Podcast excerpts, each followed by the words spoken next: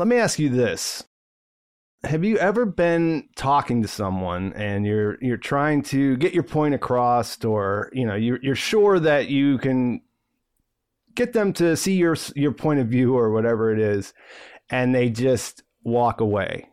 Or if you prefer, have you ever been in that situation on the other way around and you've been the person who just walked away and and delivered the uh, the silent treatment?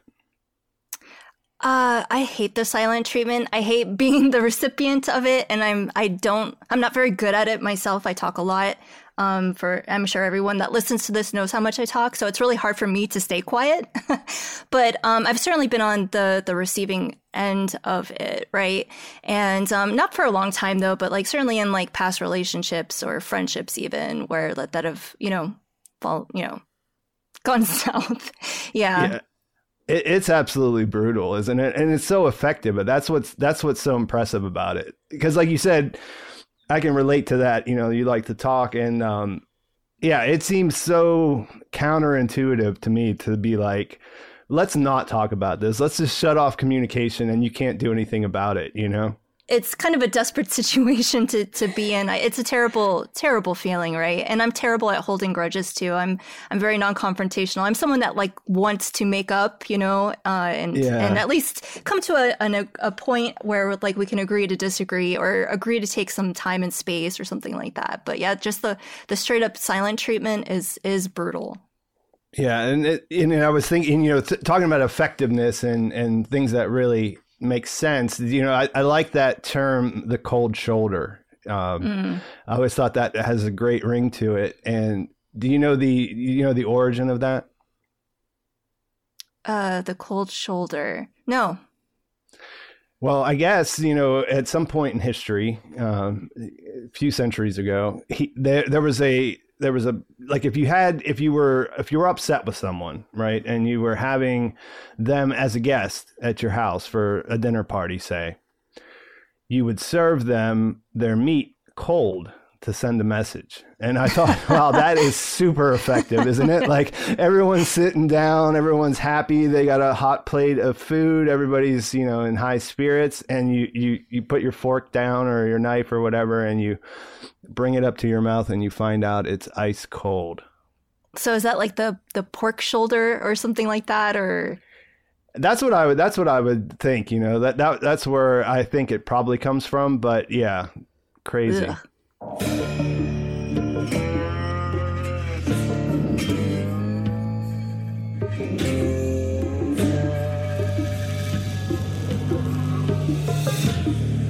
Huh? Huh? Huh? Nice. Follow me. There's also orange juice and grapefruit juice, which personally, as you know, I've never been a fan of, but considering all the polyphenols and the limonoids, can't hurt. Walt, you didn't have to do this. I wanted to. This is Growth Decay Transformation, a Breaking Bad rewatch podcast. I'm Pete. And I'm Courtney.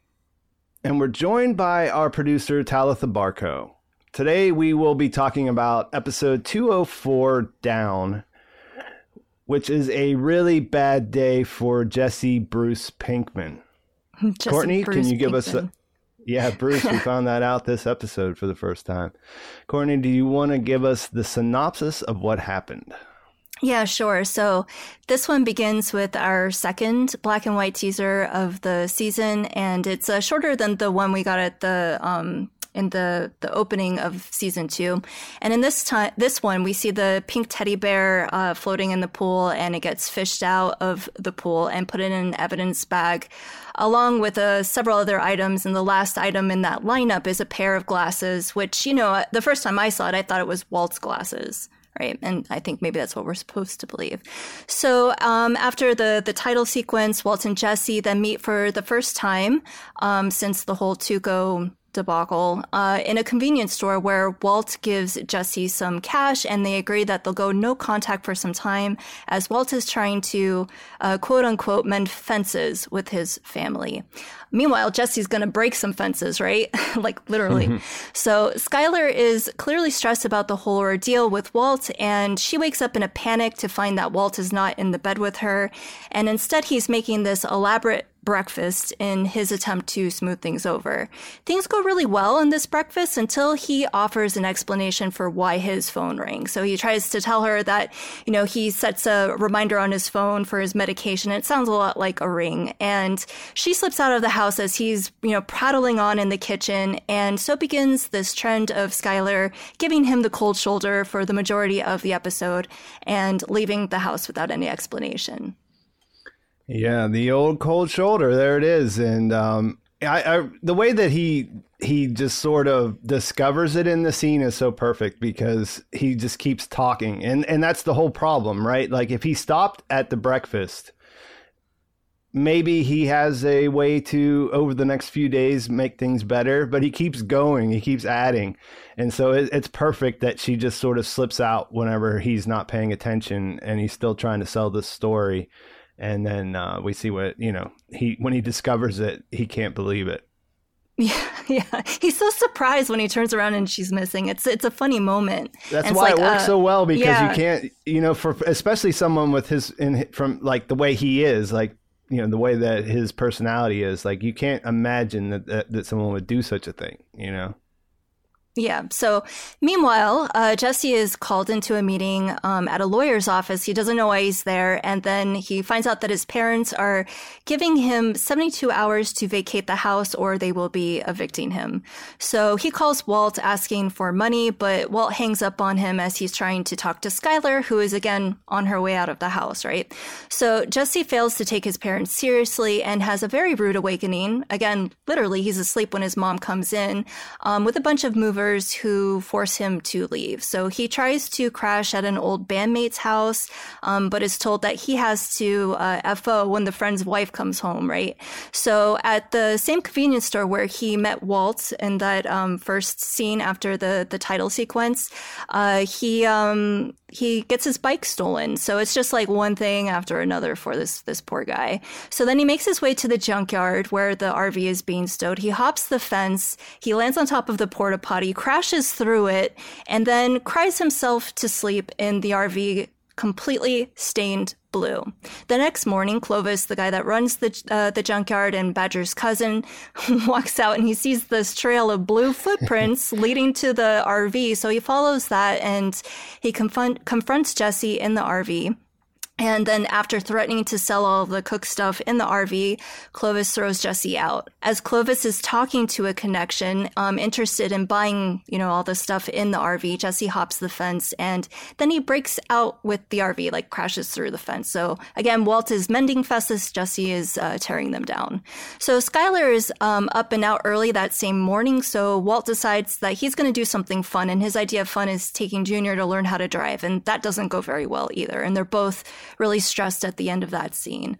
So the next morning, Walt asks Skyler if they can talk, and he offers this really half assed apology, and she asks him to tell her the truth. When he feigns ignorance, things get heated, and she leaves again in a huff.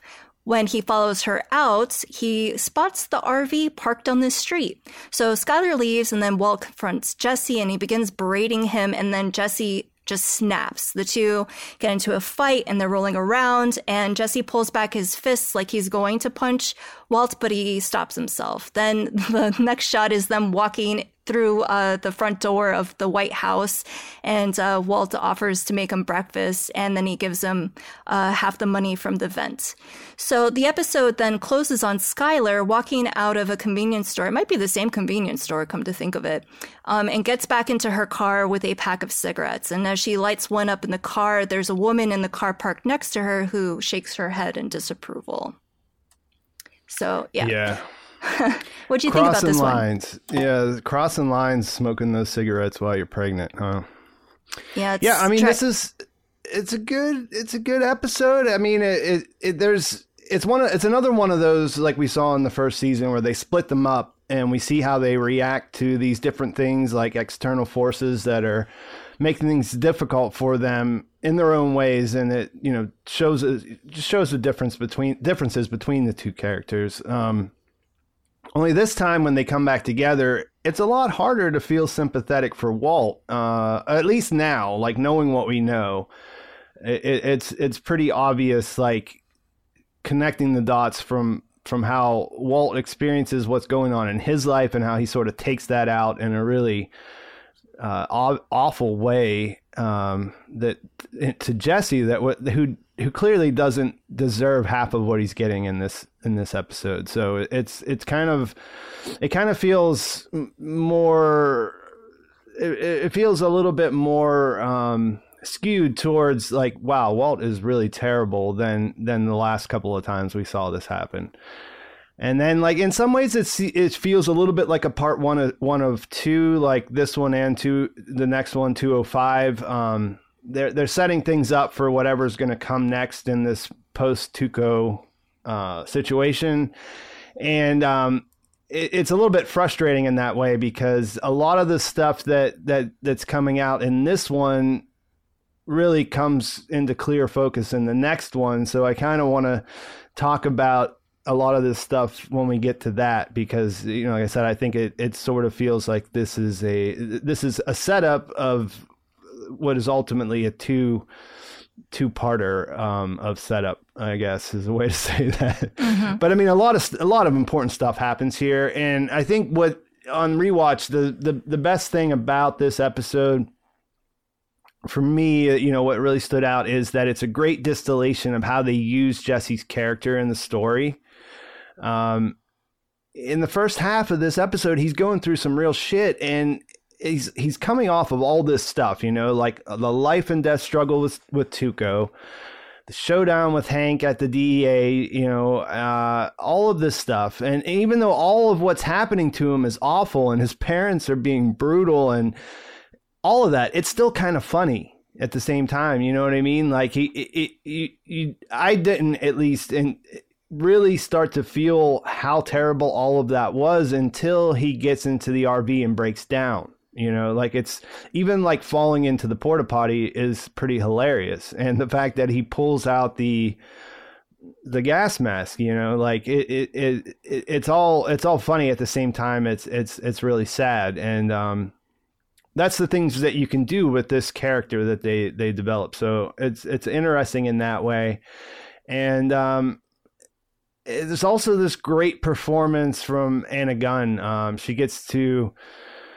really show off what she can do in this episode, and you know she gives Walt the chance to reconcile. She makes it really simple for him, but she's asking him to do the one thing that he can't do, which is which is you know really compelling, a really compelling uh, way to set things up.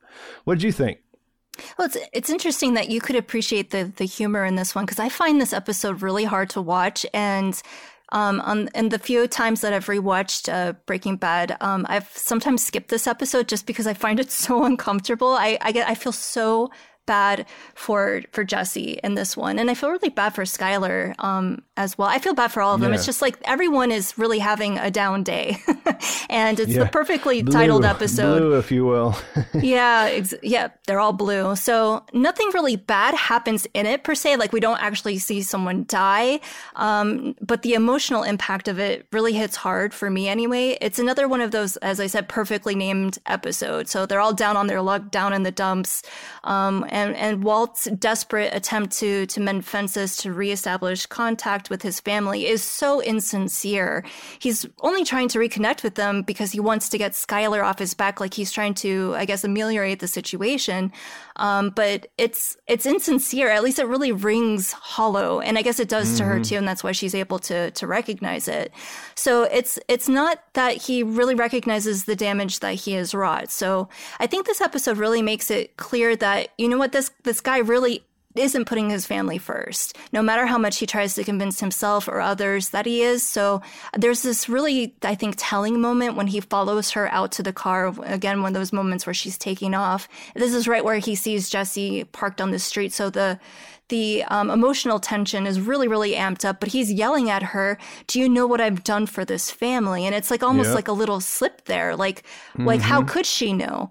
And would he have told her in that, that heat of, you know, of rage. I don't probably not not at that moment, but um, and and you said it all about Jesse, poor guy. I mean, really, when it when it rains, it pours, and you know, I when I think of like why they chose the porta potty cleaner to be blue. I don't know if they come in other colors, but it seems like it, you know, the, the blue being synonymous with the meth Gosh, and I, everything. when I just think of that stuff, it just it, ugh, it puts a Yeah. shiver down my spine. The smell of that that liquid. Yeah, it's another one of those scenes you can smell. this is very Yeah. visceral, but it's almost like the blue, the blue being like this life, repre- symbolic for the life of the meth of and everything, has stained Jesse, and Yeah. um, they they take that quite literally with that shot. You're listening to Growth, Decay, Transformation. We'll be right back.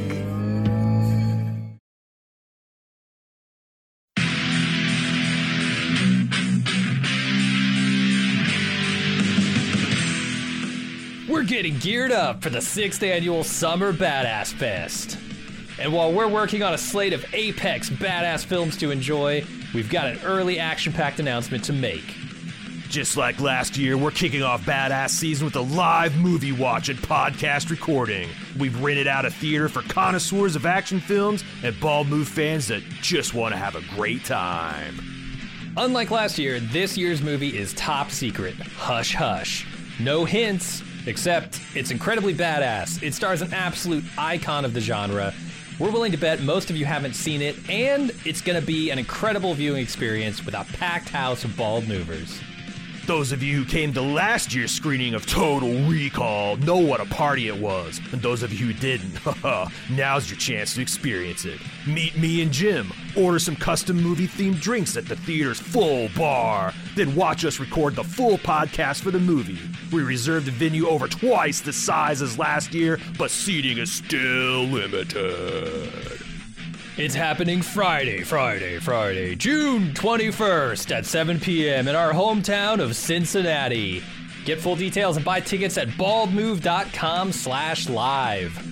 Cincinnati's actually a pretty great city to visit, and we've got lots of details for side adventures on our event page as well. The Reds are playing the Boston Red Sox in their fantastic Riverside Stadium. The thrills of Kings Island just minutes away, and I'll be leading a kayak trip down the scenic Little Miami River on Saturday. Again, get full details and get your tickets now on our Badass Fest 6 page at baldmove.com slash live, live, live.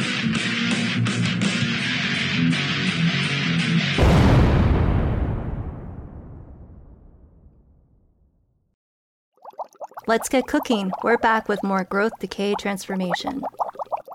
I think. Yeah, and apparently from listening to the Insider podcast, the stuff that they use to not the stuff that came out of the porta potty, but the stuff they used to put on him for like the scenes afterwards, like the next day and everything else was was really hard to wash off. So he was walking around looking like a smurf for a while. Yeah, I think So- in the next in the next episode they even show like he still has like some blue staining around his uh cuticles. So I, I love Yeah. those like little That's a details really that great they detail. yeah. It really is. So, um, I guess we can jump right in. Uh, you know, one thing I wanted to mention before we get into the actual, you know, the developments of what happens here is that the bike lock. Whenever he pulls up to the store and he and he he has his motorcycle, so he he puts the lock on, and it really it really it's really kind of subtle, but you know that's the that's the murder weapon, right? That's the thing that that Walt killed Crazy Eight with. Uh, and I, I thought that was I thought that was really interesting because because Jesse doesn't know the details of what Yeah. happened there. Mhm. You know, he he was off smoking at the Crystal Palace, and he came home and everything was cleaned up and, and he left it there. Right? He he doesn't need to know the details. And I and I thought that was interesting how you know he's walking around with this thing and and and it's you know it's just an inanimate object for the most part. And um it doesn't have any real meaning to him but like to walt say uh, you know he it, it has a very you know very real um memory tied to it. So you know i was thinking about just the way that things go unspoken you know because because of the seriousness of of the stuff that they do Yeah, I, I mean, and again, it sort of picks up on this. I think this theme running throughout this episode and really through the series is how um, tainted everything is and how everything to do with Walt is poisonous and toxic for, for Jesse. So that the bike lock was uh, used as the murder weapon, of course, as you noted, that's not something Jesse's aware of, but he does know that's what was used to hold um, him Yeah, hostage. him. And it was his idea, right? That, and Yeah. if you'll remember, Jesse was really proud of himself for coming up with that idea. So And that and that also just goes to the to the to the desper- desperation of of his situation, right? Because I mean, obviously because of that, knowing that he wouldn't use that if he didn't have to, but he's in the in the p- place now that his car is gone, and you know he has to get around. He he has to you know meet Walt here. I'm sure that wasn't there was no flexibility for him there, so you know that that kind of adds to that a little bit too.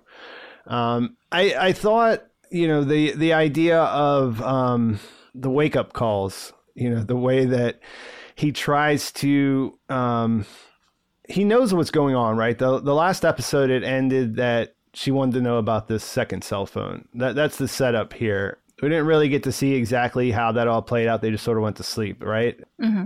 But he gets up with an agenda. He's going to make breakfast. He's going to make everything all right.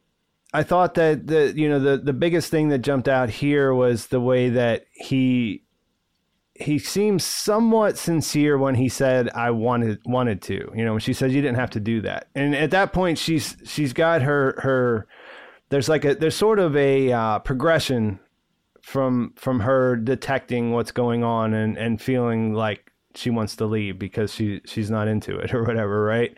So at first it, it's it's just a nice thing, you know, you can't really uh, overlook that, you know, like okay, well that's nice. Walt's up, he's making breakfast, and um, the first kind of look you get from her is that he says, "I wanted to," you know, and um, I, I guess I what I wanted to ask you about was the sincerity that that goes into this, and like he he's in his mind he he can't. There's no way that he can explain the second cell phone, right? There's nothing. There isn't a lie that works, right?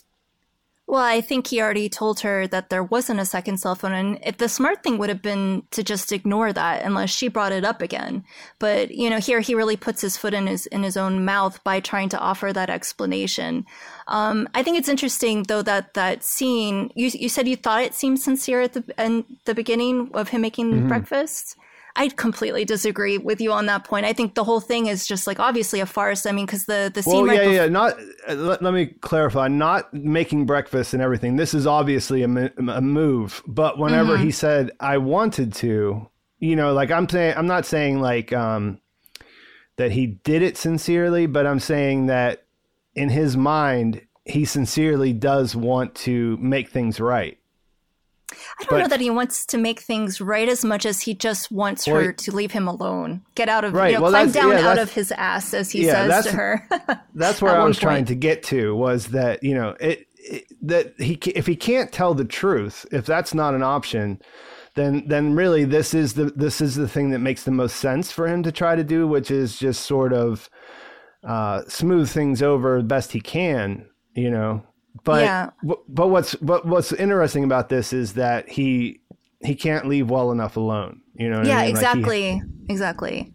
And um, I I love the way Anna Gunn acts in this scene. I think Yeah. the her performance in this whole episode is really great, but in this this scene in particular, because I think like she is uh you know she's sort of a stand-in for the audience. So like when she wakes up and she's alarmed that he's not in bed and she walks out to see that he's made this really elaborate grandiose breakfast she's like like what the f-? you know and Yeah. there's her you know she's suspicious of it and you can read that really clearly on her face and it's like yeah we're all suspicious of this and we know we know what he's doing because like in the scene right before that he tells jesse he has to try to mend fes- fences his wife won't like let him leave for 20 minutes you know without being concerned and stuff like that so she's really like suspicious but then you know he really does disarm her like the whole as you say like i wanted to do it um, and then they start talking about like music and Boz Scaggs and you know having like a it seems like a really wholesome family conversation and moment.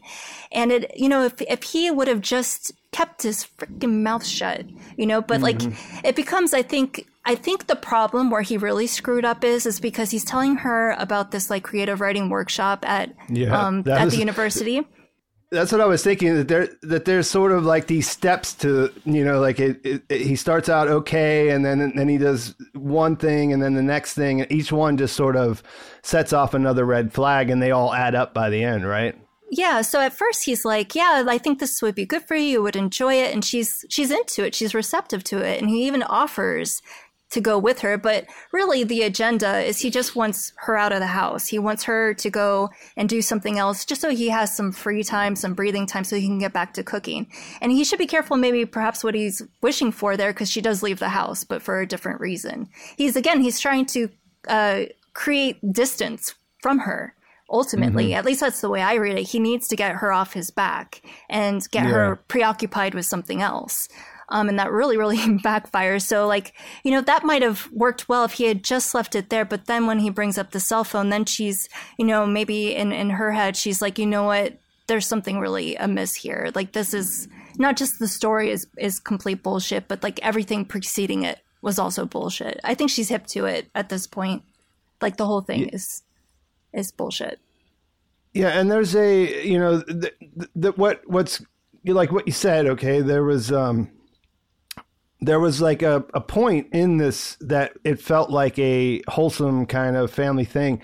And that's what really hurts after the fact, right? Because they're having a nice time. That that's that's that's the possibility possibility of what could be, right? That they they could be a happy family that sits there and eats breakfast together and has these conversations where their son doesn't know the music that they were into when they yeah. were younger and everything else and then as each each step along the way, you know, it's just like, oh, but none of that really was sincere at all. And this is all bullshit. And everything is just you know what who did i marry? Like where who who do i live with inside this house? Like you know i mean? Like there's so many things here that um that that you know you as a human being you can relate to as just like god this guy sucks. You know i mean? And i'm stuck with him forever. You know what i mean? Yeah I really like, you know, it the everything that she does here makes complete sense to me, I think, for a person in her situation. Oh, um, completely.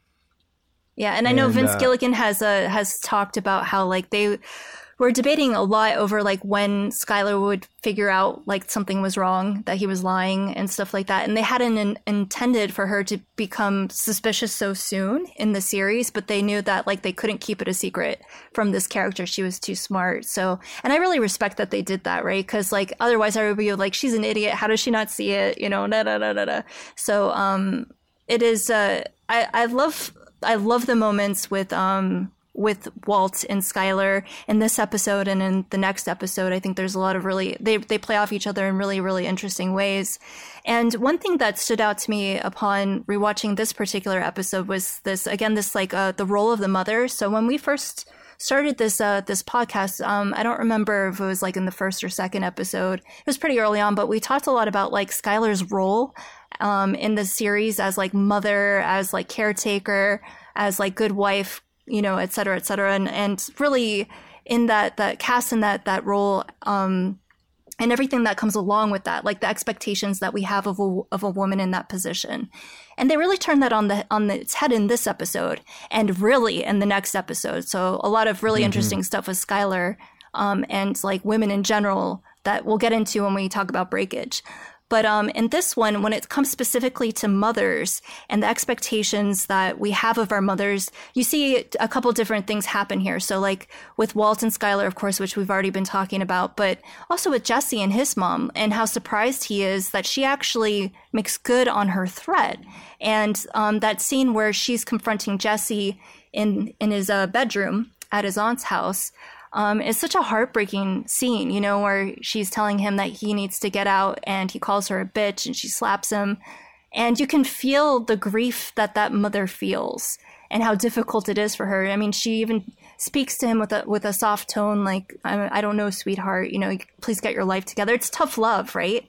And yeah. so you might think of not just the cold shoulder, but tough love. And what Skyler is doing is, in her own way, an act of like kind of like tough love, right? Like, so she's been trying to communicate with Walt. She's been trying to understand where he's coming from, what's going on with him. And like, nothing has worked, right? He's just obviously blatantly lying to her. And so this is like, I don't know, it's almost like this is her breaking point. And um, we really see it in the next episode, which again, appropriately titled Breakage. But like, she's just like, you know, she can't keep doing it anymore. And, and her, um, I guess her response to that is to go silent and see how he likes it. So, do you want to talk about uh, Jesse's really, really bad day? Yeah, sure. Poor Jesse. you know, and Yeah. can I just say about the opening, the cold open with the teddy bear being upside down? Oh, yeah, Again, we I think that was skipped over that. yeah, that was I think a very deliberate choice that the bear is floating upside down, um, as opposed to just like lying like you know like maybe face up or any other direction. They intentionally had it, um, you know, downward, and again, down is the title of the episode. And when they the way they fish it out and it's like just dripping water is kind of foreshadowing of what happens to Jesse when he rolls out of the the porta potty, right? Like he's that teddy bear that falls Yeah. down, um, and comes out sopping wet in a way. Jesse is that brutalized teddy bear. Yeah, I, I, I, I don't know if there's too much more to say about the, the teaser, but I did really like the transition from the bear to where the the the sun the sun gets like super bright, you know what I mean, and overhead, mm-hmm. and then you see the that the man in the the hazmat suit sort of come into focus through the water. Like it's a really great transition there.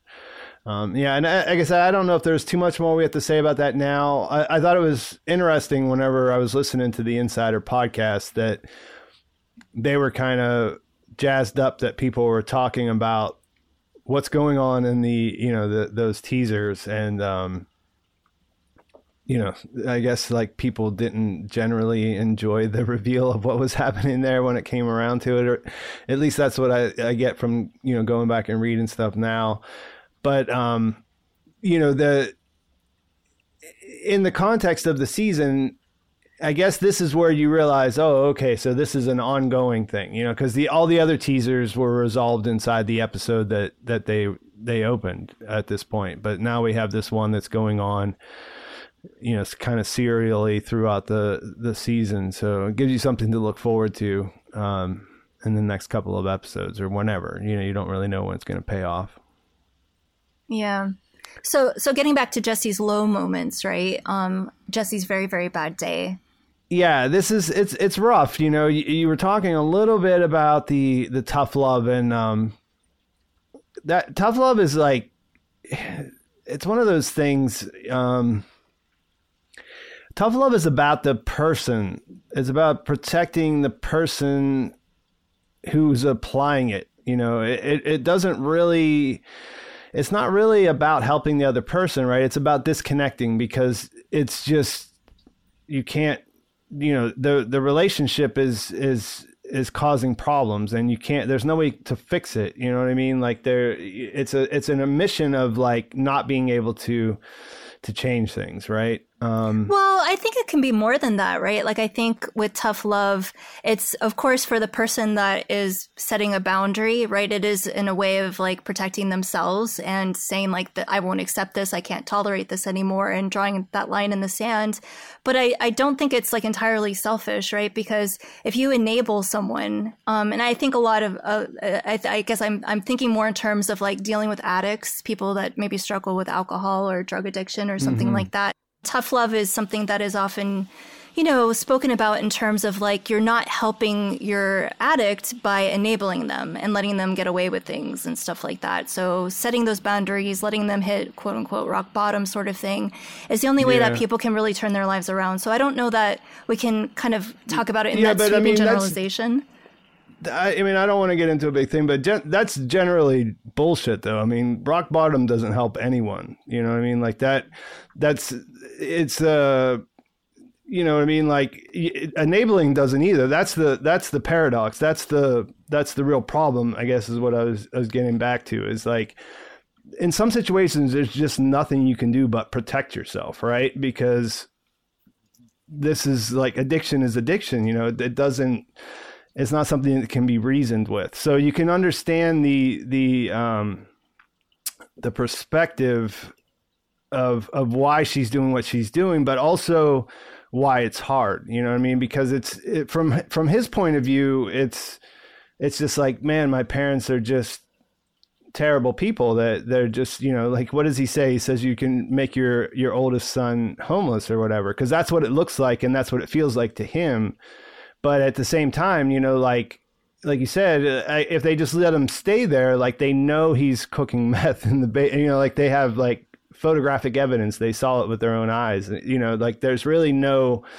there's really no um there's really no good solution you know it's it's it's it's a thing like i said you can't really reason with it, it's something that has to to have its you know it, it's going to play out one way or the other and uh you know protection is is important so like well, of course we're. I mean, we're primed to empathize with Jesse, and he's very pathetic in this episode, right? It's. I, I mentioned how difficult it is for me to watch because I feel so sorry for him but um, I absolutely understand where his parents are, are coming from. And objectively, like what parent wouldn't act as they have acted in this situation? Maybe they might do things a little bit differently, like try to, you know, do it. But we also get the sense that his family has been through a lot of like this stuff with him before.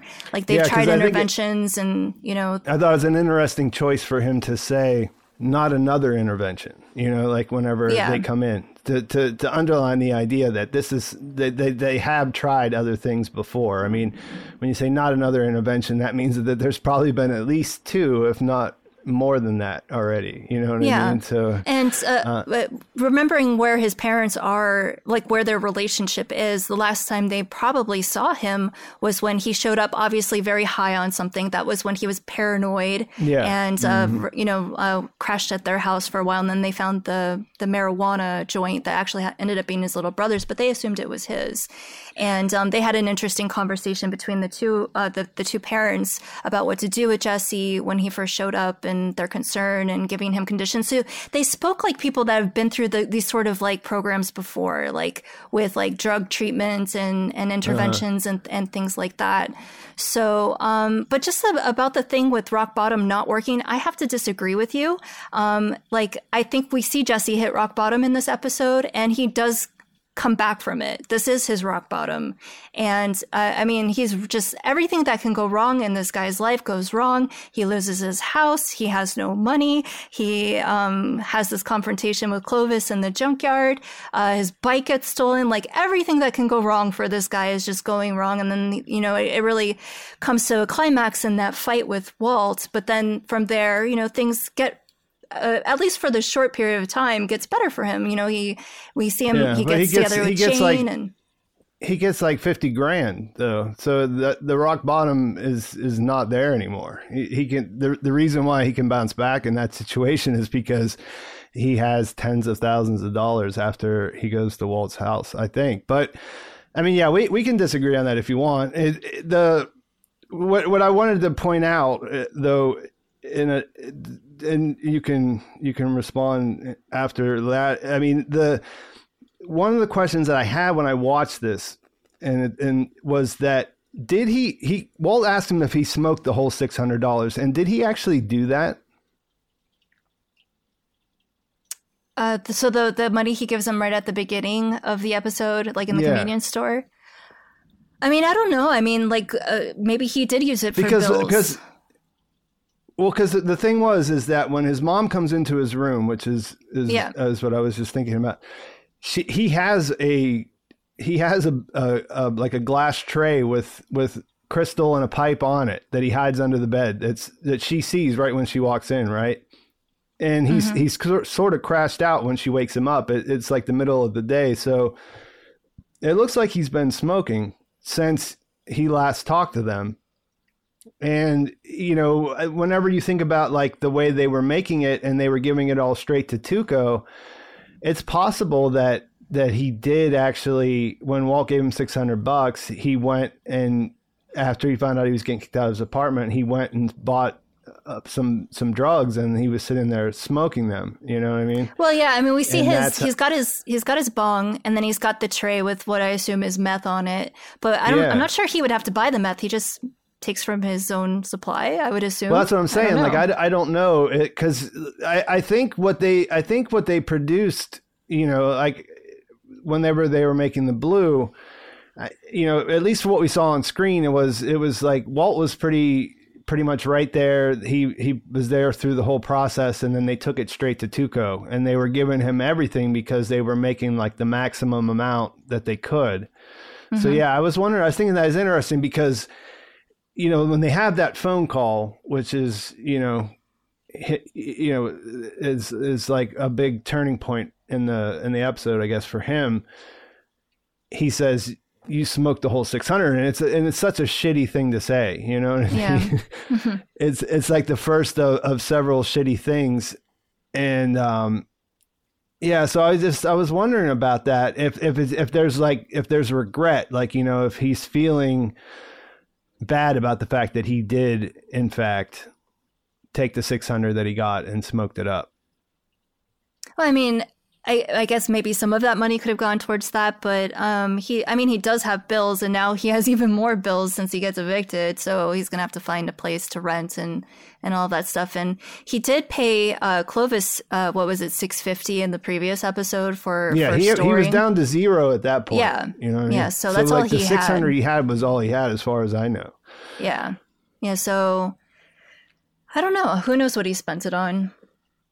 Yeah, I, I don't know. I just I I didn't I never picked up on that before, but I, I thought that that might be the the implication rewatching it this time because, like I said, the the thing with his addiction is in an addiction in general, and and sort of what we're talking about there, you know, is that it's um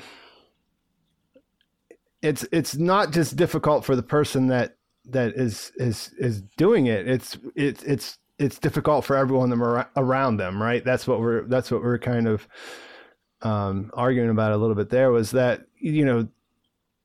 It, it, it's not something that you know the the idea is like you're only hurting yourself or whatever right like you know but you never do and i and i think that's an interesting parallel for these two stories between what Walt's doing and and and and how that affects everyone around him, and then Jesse. And um, because we're like as you said, we're we're we're primed to to sympathize with Jesse. You know, we look at his parents, his mom, and what they're doing as as being somewhat cruel, even though we can understand it. But you know what what could they actually do at this point you know? Like what what can you actually do with that? And um i guess it doesn't help that they they were losing the house the like they had to write this into the story because they they couldn't have they couldn't shoot at jesse's house any longer whenever this season two was going on. So they had to sort of figure out a way to to deal with that. Yeah, and that's something that they, they discussed in the Insider podcast, right? So this was the last time that they could shoot in the, in that location, so they had to write something to explain why Jesse gets removed from from the house. Um, and I mean, it works out really well again to kind of, as you say, Pete, show the parallel of their their storyline. So even though their stories are different and they're different people, like they're going, they're each going through, they're they're having their own really bad days. so um, Walt's bad day is just that his wife is like onto his BS and isn't going to take it anymore. And um, I think uh, we would be remiss if we didn't also just at least touch on like what happens with Junior. And so this is the episode where we find out that he no longer wants to be called Walter Junior. He wants to be called Flynn. who's flynn Um, Yeah.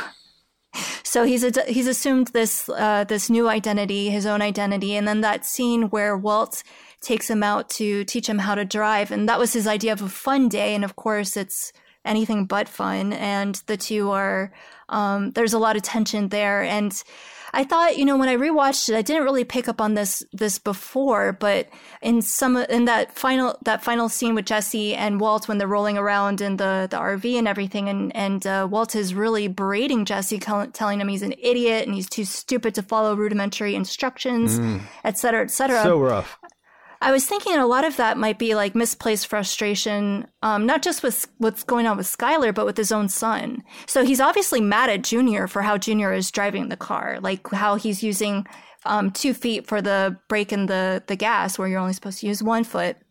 And Junior isn't following Walt's instructions, and we know how Walt feels about that. It really pisses him off, right?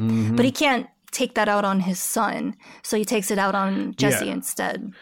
I, I think yeah, I think that there's a you know that was that was definitely intentional. And and what I wanted to say about the the Walt Jr. or Flynn uh, situation was it it really brings into light the fact that that Walt just can't see thing see things from anyone else's perspective, right? Like um, he doesn't understand why Skyler won't just come around and realize that it's better for everyone if they get along. You know what I mean? He he he can't see why his son won't, you know, drive with only one foot, but like he he's telling him he's like i've tried this I, have been working with my friend Louis and he's been helping me and it and it's definitely easier because of the way my body works to use both feet and like walt just can't can't really accept that as as a as a viable, viable perspective because it's it's not the one that he has right? Mm-hmm yeah, that's a good point. So not only can he not like assume other people's point of view, but he's also has this this drive to assert control over every situation, and right. that I think that's quite a shift for his family because we we've talked to, about this at length about who he was at the beginning of the series, and he was very passive and somewhat submissive, and Skyler was calling all the shots in in their relationship really, and now like we've seen how he has evolved to this point where he wants to be in control of of the situation, um, whatever situation situation he's in, and he is clearly out of control in all of these these situations. And this attempt to, as he says, mend fences is he drives, ironically, a, a bigger wedge between him and each of his his family members. And I thought um, we talked a little bit about the that desperate breakfast, as Skyler calls it, obvious desperate breakfast, and the insincerity of that. And I thought that was like an, a really interesting contrast. So, like after Jesse and, and Walt have that uh, that fight in the RV, they're able to, in a way, it's very cathartic for them. They're they're both able to yeah. take out their frustration. And again, it's misplaced frustration for the other. And I think there's this like kind of unspoken realization that like they're both in the shitter, so to speak. Like it's kind of shitty for both of them. And I just love how like when they walk in and he's like, "Do you want breakfast?" And that's that's the sincerity. That's the real sincere moment where he's really offering this kid who's stained blue, "You want some breakfast?" Right? Mm-hmm. Like he's finally there's that shift where maybe he is able to understand where Jesse's coming from and that's just because he relates to him in a way that he cannot relate to anyone else. Yeah, yeah, that's a great point. Um, was the word testicular was that ever yeah. used in that same way? no, I love that. Line. It's just like a total random. what does that mean? Yeah, I, I, was thinking the same thing when I, it, and it's that's what makes it so funny. Like I think um, I brought this up before, but you know, like the way that that Jesse talks you know, you you see you see that he picks up things that other people say and stuff like that, and um, a lot of times he he tries to present himself as being a little bit smarter through his his choice of vocabulary. I think the the scene where he goes in for the uh, job interview comes to mind. You know what I mean? Where mm-hmm. he's trying to say the to, trying to throw in a few buzzwords or the you know a little bit of uh, vernacular or whatever to try to make himself sound more professional. What does he and call it? it? Curriculum vitae. He mispronounces it. Yeah. yeah. I don't remember how he says it, but he vitae yeah, but, or uh, yeah. Yeah. Which he says some, and he and he adds that at the end. I think he says, which I think sounds more professional or something. Yeah. That's a great. But yeah, t- testi- testicular was was a fantastic choice in this. Like what I just, it's just so out of the blue.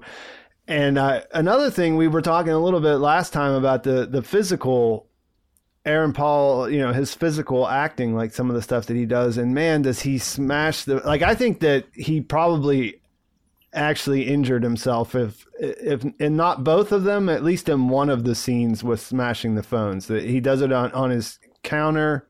Mm-hmm. And then he does it again at the phone booth outside the, the, the convenience store and I mean he's really uh, laying into that, really going the extra mile for the role. Yeah, and then we we really get to see Bob Odenkirk beat the hell out of a phone booth uh, in uh, Better Call Saul. Yeah, yeah, that's another. That's in those phones. Uh, I wonder how that works. Like you're just going on the street somewhere. You don't bring your own phone, right? So like, I wonder how that works if you want to just start smashing one up. I mean, it belongs to somebody, right? The I assume whoever owns the the phone booth, the yeah. phone company, right? yeah. yeah. Uh, yeah, and like I said, I I don't know, like you know, it, like it it was sad. It is sad. Like it, you do feel uh, bad about Jesse, but there's still like all those comedic moments that that that really kind of um, lighten things up the whole way, and um, right until he gets to to that point, you know, after his bike's stolen, he ends up at Clovis's and um not a bad idea to to use the porta potty as a as a way to get over the fence, but um yeah, it doesn't work out that well for him in the end. And yeah, whenever he he gets there, like the, he does this shuffling walk of being wet. Yeah. you know what I mean. and Yeah. but not just wet, but like you know, just this awful odor, and um, you know, we, we can get back into that in a little bit. But yeah, the the the whole thing culminates in that when he just breaks down inside of the RV because it hits you that like he he really is like this this is this is uh the bottom for him right here you know i mean like where does he go from there he like he he just he's just looking for somewhere to to be under a roof for for the night and everything is still fucked up whenever he wakes up in the morning you know what i mean Mm-hmm. Yeah.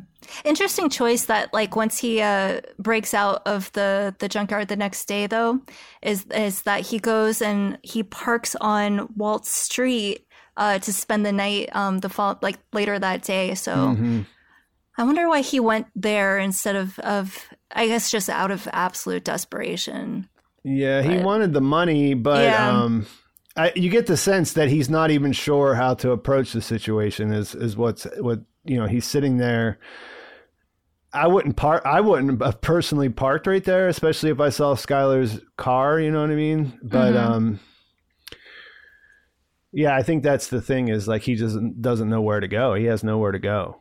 Well, he And also tried. forced He tried calling on the phone. That didn't work. Yeah. Um, and and it forces the confrontation, right? So yeah. and this is like the beginning of like Walt really starting to lose control um in in over every situation. So like he had last time they had like really spoken apart from like the time that Jesse calls him when he's getting evicted and then uh, throws the ice trays and slams the phone down. Um the last time they spoke in the convenience store Walt said no contact and gave him like the $600 sort of thing. And, and jesse is confronting walt at the end. And we'll really see that play out in some really interesting ways in uh, 605 so looking forward to, to talking about that one. Two and, of five. and 205 what i say 605 Six oh five. Yeah. yeah i guess i'm thinking about better call saul Yeah, So- because there is no six oh anything. yeah yeah as- 205 yeah so just a couple other things i wanted to, to mention um, so we talked a lot about the, the title of the episode being really appropriate for what's happening thematically in this episode is down but just again that it's uh, part of that uh, that larger uh, like plot point reveal so the 737 down and then um, over abq will come uh, later but that it also plays in into that one Take a break. Wander around in a fugue state. We'll be right back. Tight, tight, tight. We're back with more GDT. And um, something that I learned from listening to the Insider podcast, we talked a little bit about the scene with Jesse and his mom in his uh, in his bedroom at his aunt's house. There's that photo of of Jesse and his aunt Jenny, and it turns out that that's actually Yeah. a photo of uh, Vince Gilligan's real aunt, and her name was Jenny Lambert, and she died of lung cancer. Um, As they started like filming uh, the first uh, season of Breaking Bad, so Jenny, Aunt Jenny, that's obviously a nod to her. They also got to get her picture in there. And of course, Lambert is the last name that we'll, we'll uh, see later in the series. Um, that's uh, Walt's uh, assumed identity when he uh, Mhm. when he has to vacuum himself out of town, Mr. Lambert. So I love I love those like little like insider things that they they do. Yeah.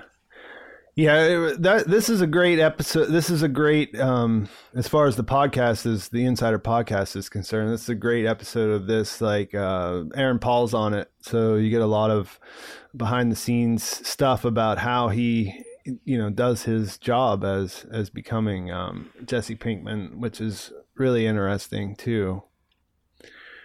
Um Yeah. I'm trying to think there's a I'm looking through my notes. There's so many things that I want to wait for next week to to to get into. Um I'm trying to like I think we we definitely I want to talk a little bit more about this this final confrontation between um Walt and Skyler. Mm-hmm. One thing I really liked about the way this is set up. I really like the establishing, like sort of it's sort of a uh, full shot where you see them both sitting on the couch. There's a big pillow in between them, sort of like a natural border or a barrier, I should say. Um, Walt looks like he's just at the end of his. You know, I I thought it was really funny how the the mornings changed. You know, you had the um, the Christmas New Mexico Christmas style with red and green chilies, um, omelets, and then you have no breakfast that nobody cares about, and then you have um, Flynn saying, "Ah, I don't. Where's breakfast?" You know what I mean? Yeah. and then, then you get to this point, and then he just he's just uh, you know exhausted. He's everything. Nothing has worked. He's just there, broken down on the couch, and and he tries to to um apologize.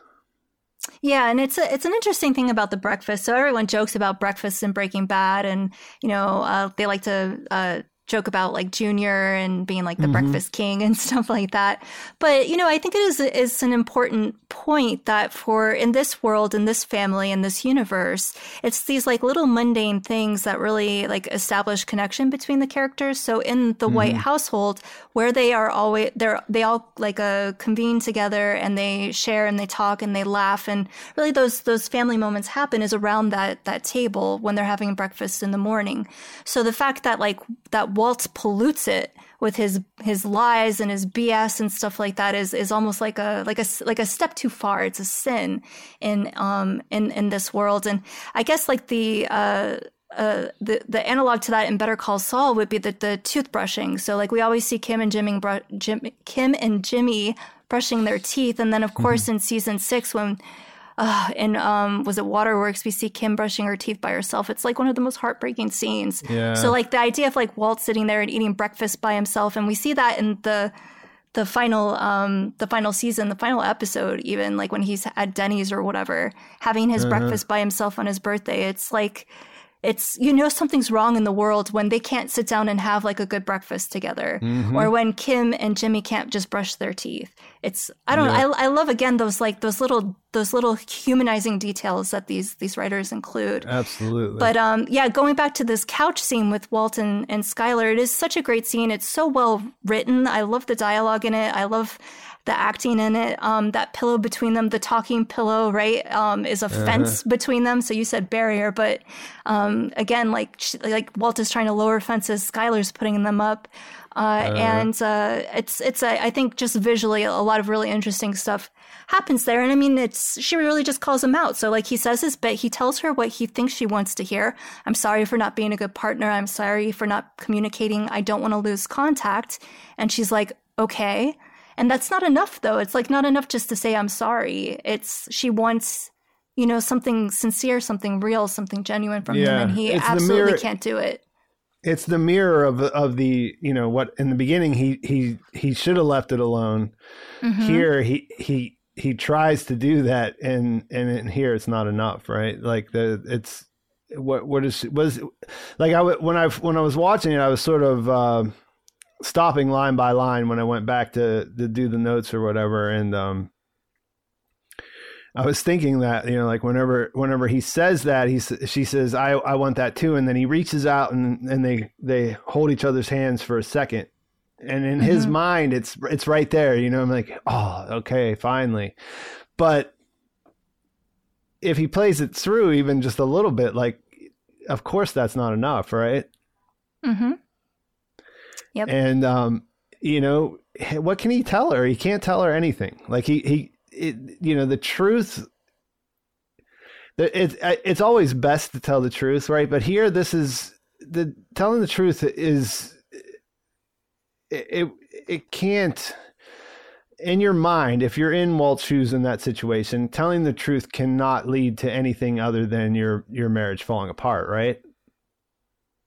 Oh, well, I mean, he does eventually tell her the truth. In this scene, um, they they have a scene that's almost shot identical to how this one is when he finally mm-hmm. does tell her the truth. So he follows her out to the car and he's like, "What if I tell you the truth because she's leaving?" And he's like, "I'll tell you everything." And she says, "I'm afraid to even know." you know, um, what it is that you're actually doing. And then he eventually does tell her, and we see what that does to their their relationship. And they do end up in a way reconciling, though. I mean, it's not. It's. I mean, it's it's irreparable in a lot of ways, right? And there's so it's so complicated what happens between those two characters, and there's yeah. a lot to really unpack, and that doesn't happen for some time. So I don't want to get too much into it here now. So I mean, like, but he's you you mentioned um you or you you raised the question when we last uh last recorded about can he turn the boat around and i think he really can't like so he's just got to keep going forward and and uh mm-hmm. You know it's just delaying the inevitable like she is going to find out he is going to come clean and it's going to fall apart but I don't know that it would have been any better had he come clean right now and told her the truth. Yeah, that's what I was thinking. You know, from a dramatic standpoint, like for the drama that's happening here internally and and then what we see playing out, you know, I mean, like there. Mm-hmm. The, it's really well it's really well crafted in the way that that you know he really he can't give her what she wants and um and that's just sort of it you know and so that's going to tear them apart in one way or other. It's just finding out how that's going, you know, how that's going to play out. You know, no more of these these obvious desperate breakfasts, right? Mm-hmm. no more excuses. I mean, you know,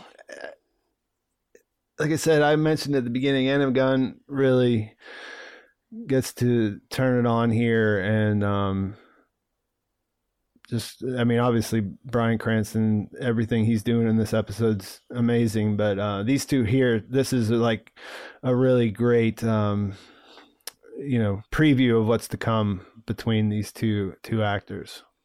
I like the he, I like the whole uh, you know having cancer doesn't excuse all of that. You know, he says he says mm-hmm. that like he's he's um you know really really sorry and re- really sincere about wanting to make things better and uh, I, I don't want to I don't want to talk too much about the other one because it's my my favorite line of this of the episode. Well, well, but um, why don't we just get into it? Unless there's anything else, why don't we just tell us tell us what your favorite line is? Yeah, we could just get right into it, I guess. Um, yeah, this week I went with kind of the you know the most obvious choices um, for both. I think for both the shot and the um, the line. But yeah, my favorite line in this was, "Shut up and say something that isn't complete bullshit."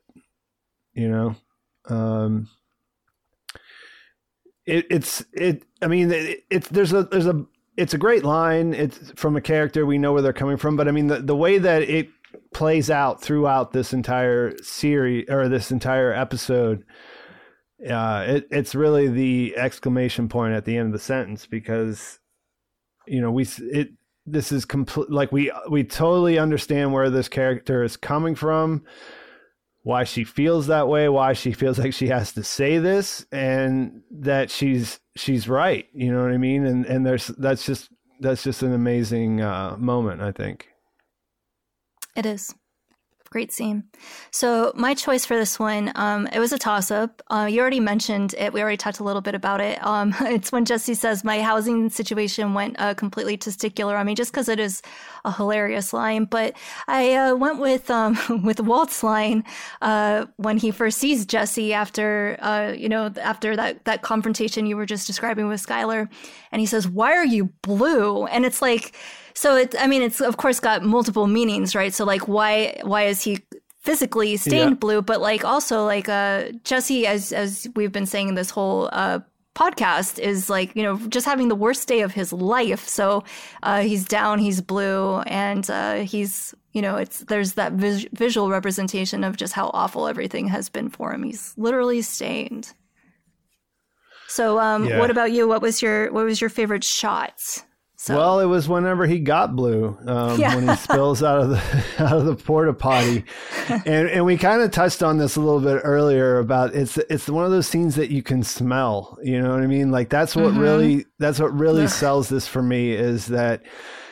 I don't even know like the physics involved, like how the you know the the water is coming out. Like I don't even understand how any of that's supposed to work. I, I don't know that it really makes a lot of sense if you if you start to think about it. You know, like he falls into the basin, and then he, you know, you hear him in the shot, what, what works really great about the shot is that you hear the, him pounding on the door, and you, you're wondering like, what's going on here, you know? and then he he he flops out onto the ground, and then this blue liquid. Um, you know, it's just it's the way it's framed, the way that the the the colors, everything is, it's just perfect and, it, and it's static you know like the the the camera position is completely static but you see this this blue liquid sort of rushing out of the of the the porta potty. And and like i said that it this is that that this is that substance that if you've ever been in a porta potty anywhere if you've ever had to use one of these things you know this smell and it's and it's repulsive. It's the kind of smell that can cover up what it's made to cover up, right? So like hopefully, just, yeah, yeah, just chemical, uh, and then and then yeah, then it's it's yeah, but I don't know that I this is like um this is one of those things that's that's it's hilarious like that it happened, but also you you're a hundred percent like oh my god, I can imagine having that happen to me and feeling so bad for this character in this moment, you know? Mm-hmm. Poor Jesse. So, um, my favorite shot of this one is uh, where um, the the beginning of the scene with Jesse and his mom in his bedroom when he's asleep and she comes in and we see a couple of like uh, shots of things around the bedroom. So like we see that photo of Jesse and his aunt. And then we get um, a close up on the fish tank. It's very brief but his fish tank there are no fish in it. The water level is really low. It's dirty and it's got like algae and junk in it. And there's a cigarette butt floating in it. So he's been using it as an ashtray. But there's yeah. also strangely a statue of the Virgin Mary inside of the fish tank. And that image really stood out to me um, for a couple of reasons, right? So, like the idea of, of Mother Mary, the Virgin, um, the, I guess, the ideal mother, right? And mm-hmm. I, I, already spoke a little bit about like the role of mothers in this episode and how I see it. So, like, it's been like polluted and corrupted. And of course, um, with that cigarette butt floating in front of the figure of the Virgin, I couldn't help but connect that to the very last scene of this episode with Skyler very pregnant sitting there smoking a cigarette.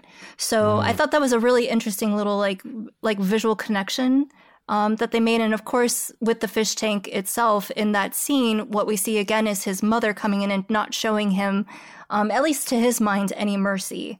And um, not acting like in like the, the the way that like uh, stereotypically, archetypally, we expect mothers to act. She is, as Jesse even says, you're kicking your only son out, right? So mm-hmm. Whether or not she's justified, that point aside, how it appears, right? Like this is not the merciful mother who is willing to sacrifice everything, you know? Yeah. Um, so it, I thought it was a really striking image. Yeah. And I don't think I ever really noticed it before this rewatch. Yeah.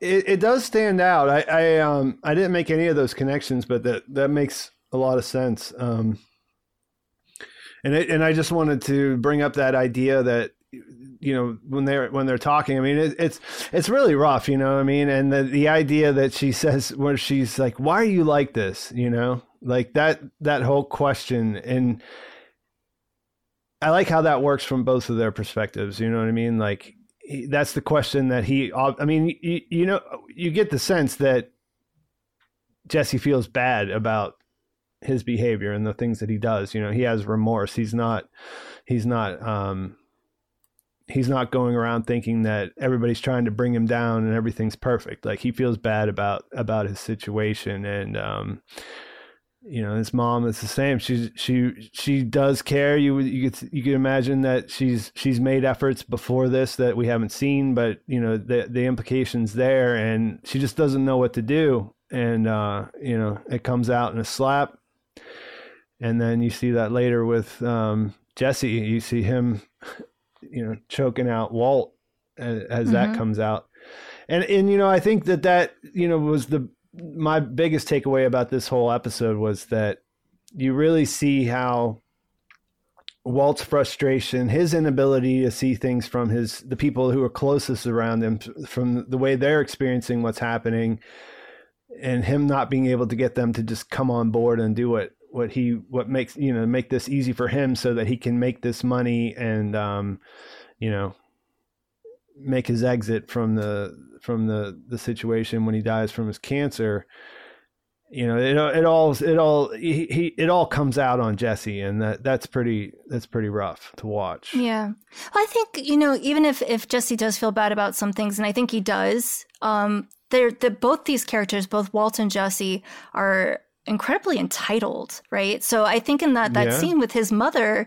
he's like, you know, he's uh, talking about how like he earned it, like he earned this house because he mm-hmm. took care of mm-hmm. his aunt, and you know, he calls his mom out, like, "What did you ever do for her?" sort of thing. So there's this the sense like that he is owed something.